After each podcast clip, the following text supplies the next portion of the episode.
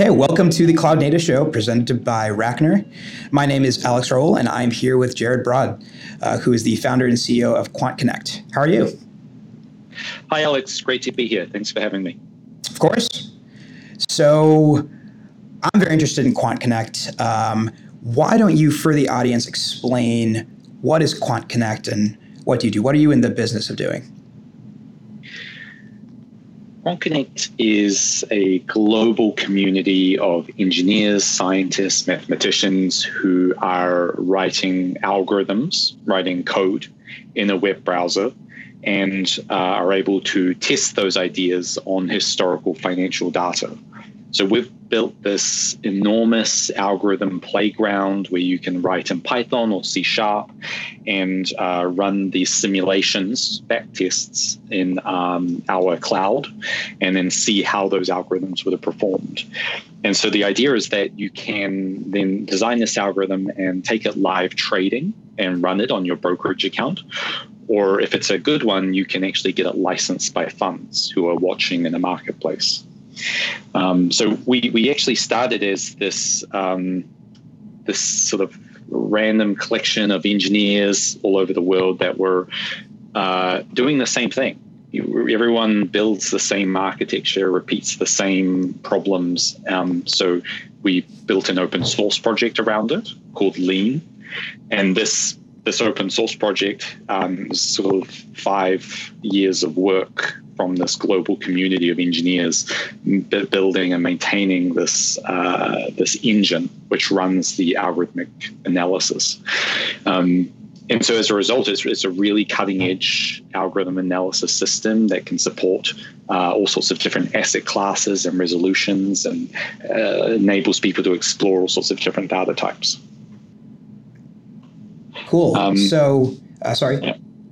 yeah. So, I mean, we've we've built this open source platform and we, we plug it into the website and then mm-hmm. our focus is on really enabling those users we, we give them the website and the community and they build and they explore and yeah that's what QuantConnect does so what is your background are you are you do you have a financial background or uh, do you come from the technology side no i, I have actually studied biomedical engineering and mm-hmm. then um, worked in technology in New Zealand and consulting and R and D, and then uh, in New Zealand they have we have a thing called overseas experience OE. I left New Zealand when I was like 24 and um, uh, with a backpack, and I haven't haven't been back.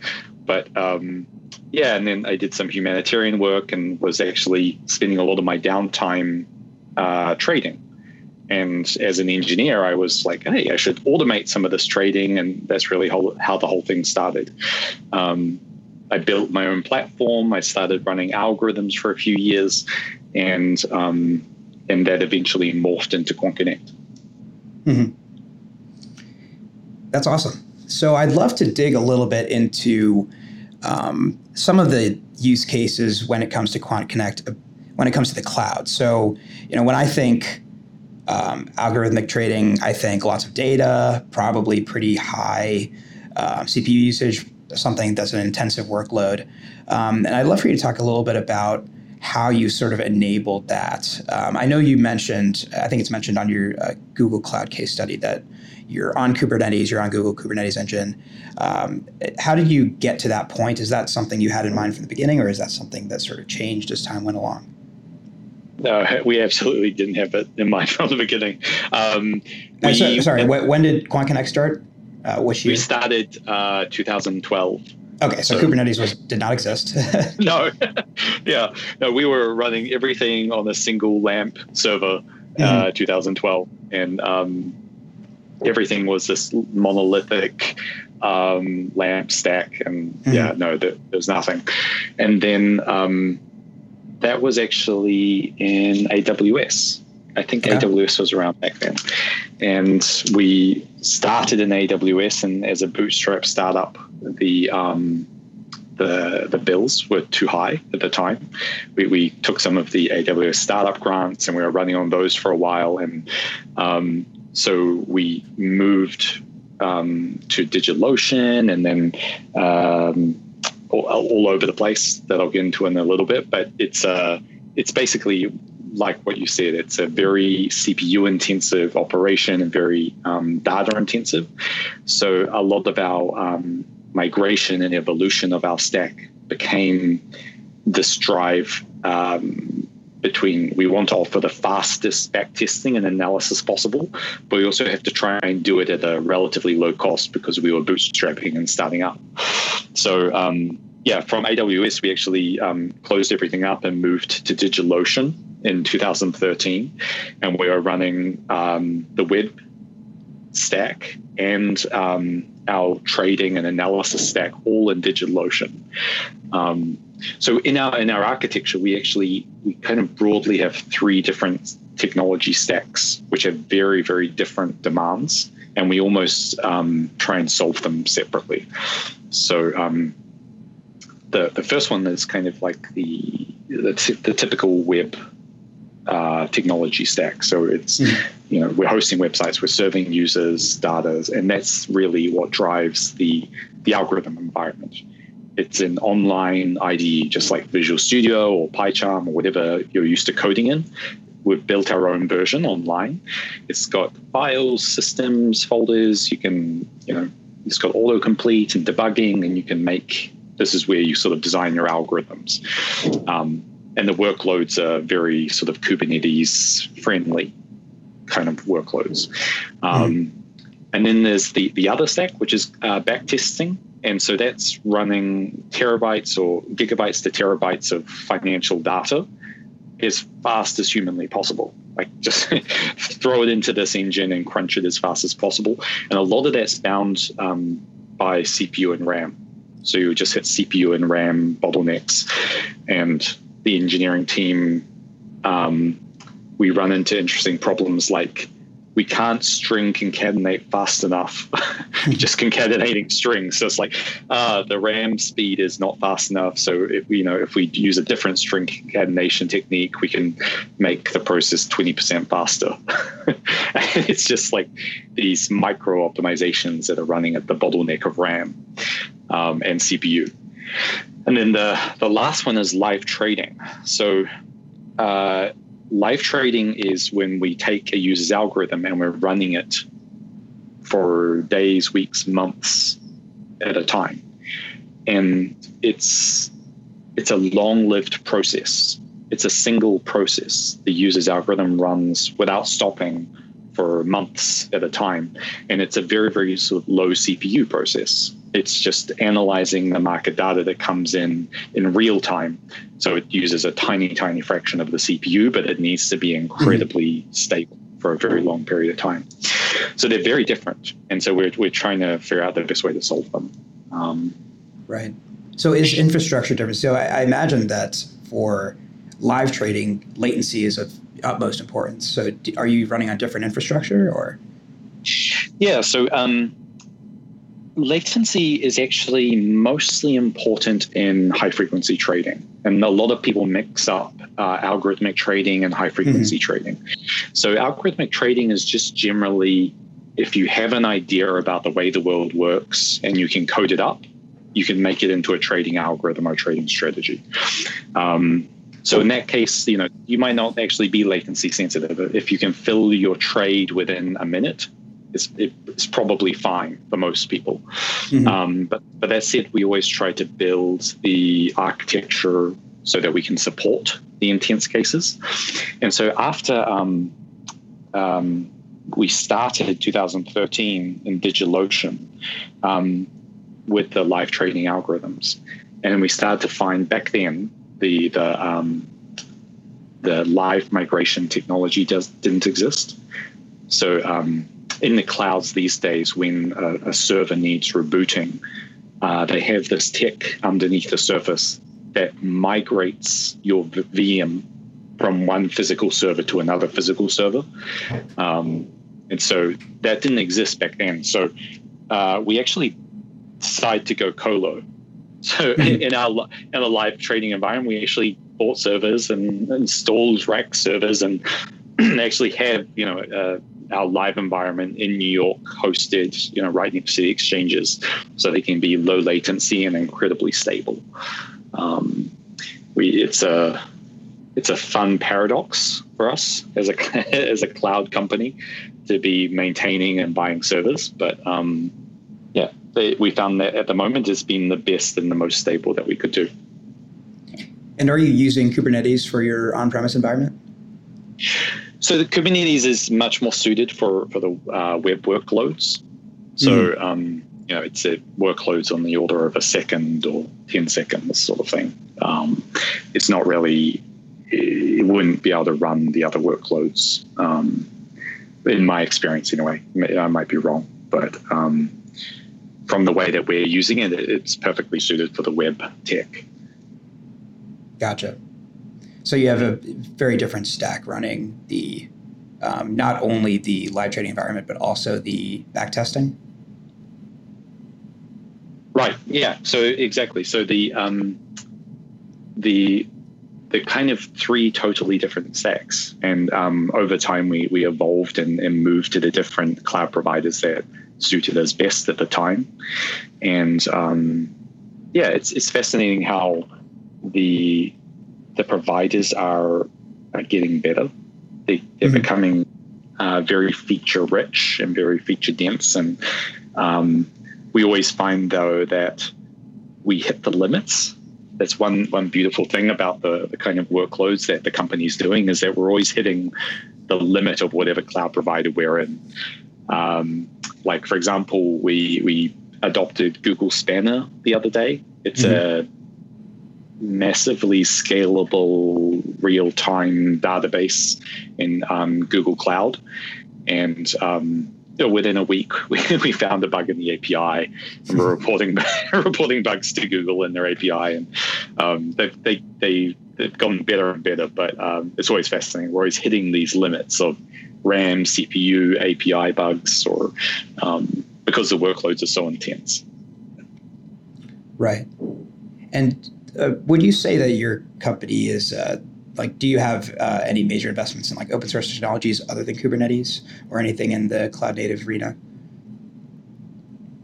yeah we, we in order to make it easy to use our platform we really um, we maintain a, a docker image that allows mm-hmm. the, community to just pull down this docker image and run our open source project in it so um, one of our key uh, promises to the users is that uh, the open source platform is here and, and, and it's here to stay and it's maintainable and it's uh, independent. So if, if you don't want to run your algorithms in QuantConnect, which is fine, people can just go and um, pull down the Docker container and run it in their own image. Um, and so they sort of Docker gives them that freedom that it's not going to take, you know, mm-hmm. a, a mess a massive amount of work for them to do that. Right. I'd love for you to talk a little bit about, and I know to some extent, uh, whatever extent you would like to talk about, um, how you are handling these massive CPU and um, data requirements on the algorithmic side. Yeah, it's a challenge, um, and especially uh, the the workloads are very variable. So when the user submits an, Right, right. When the user okay. submits an analysis, we don't really know uh, when the job comes in what it's going to be.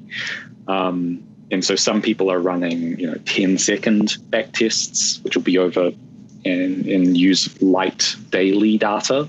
And other users might be doing sort of second by second resolution data on thousands of symbols.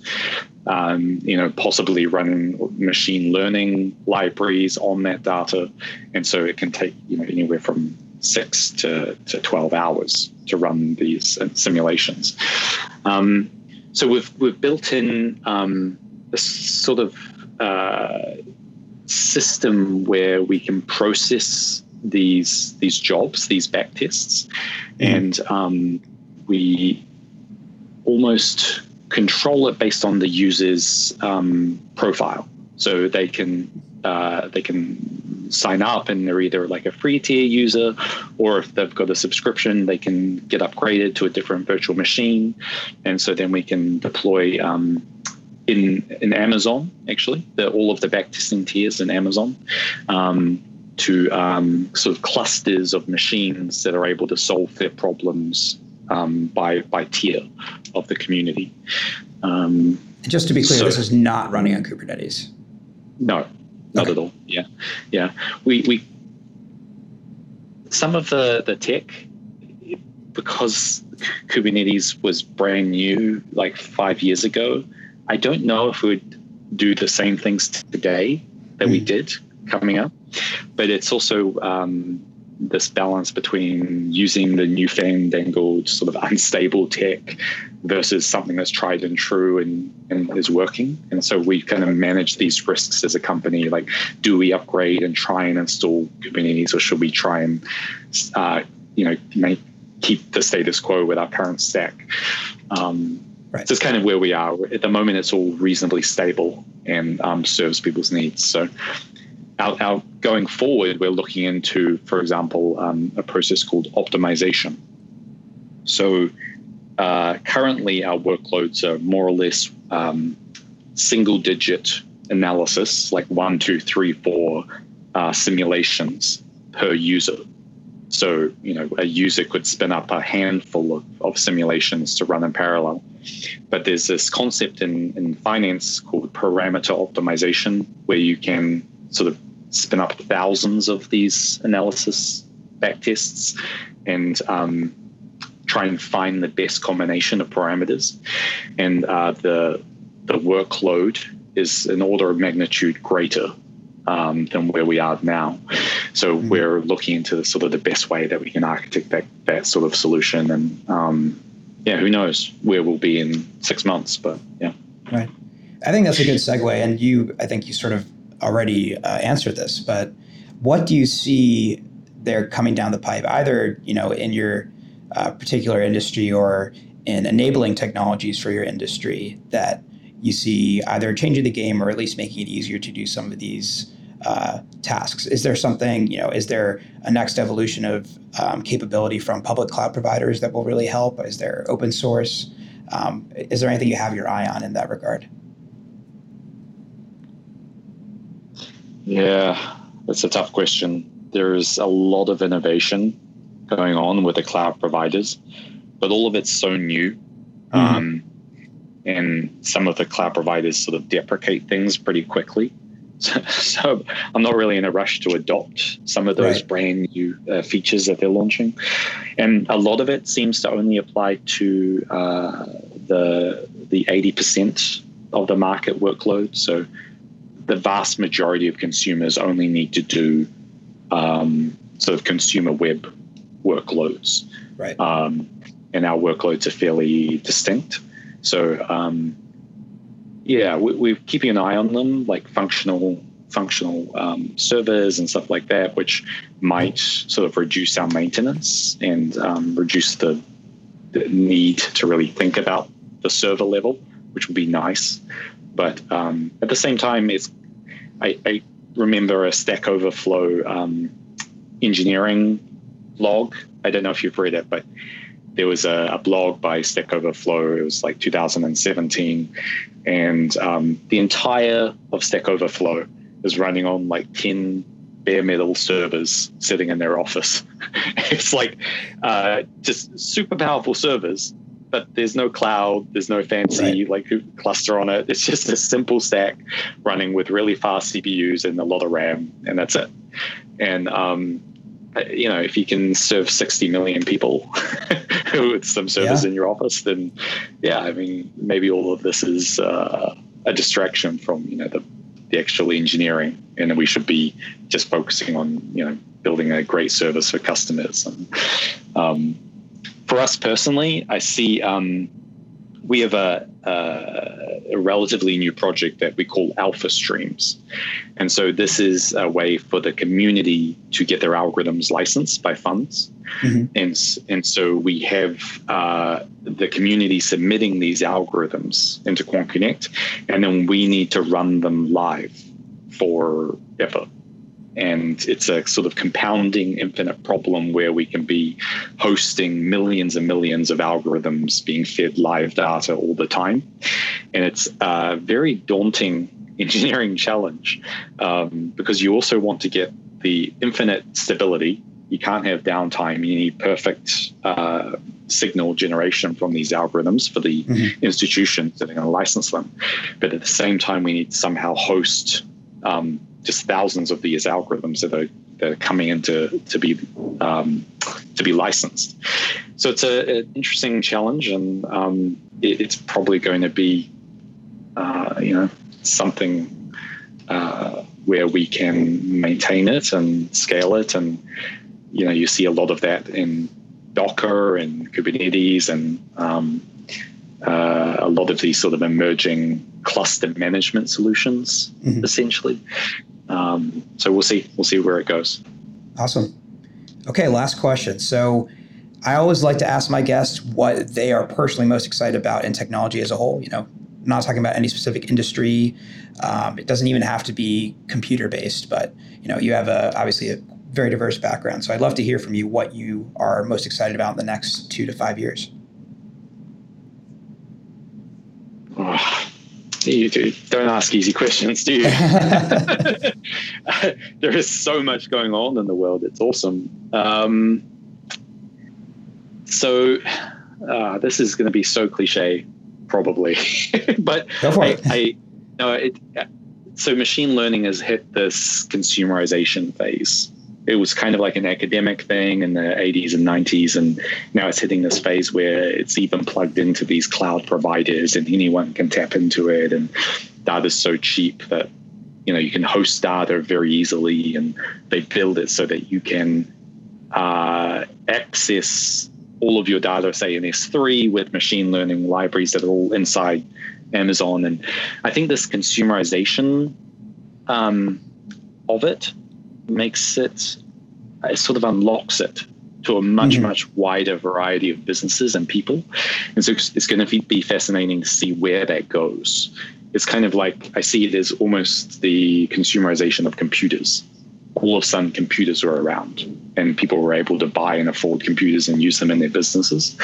Um, so probably, you know, the next, I wouldn't say the next year, but the next five years in, in machine learning and, and how that's going to affect the industry. And um, you already see it, this explosion of graduates who, when they apply for a job, they submit a machine learning algorithm.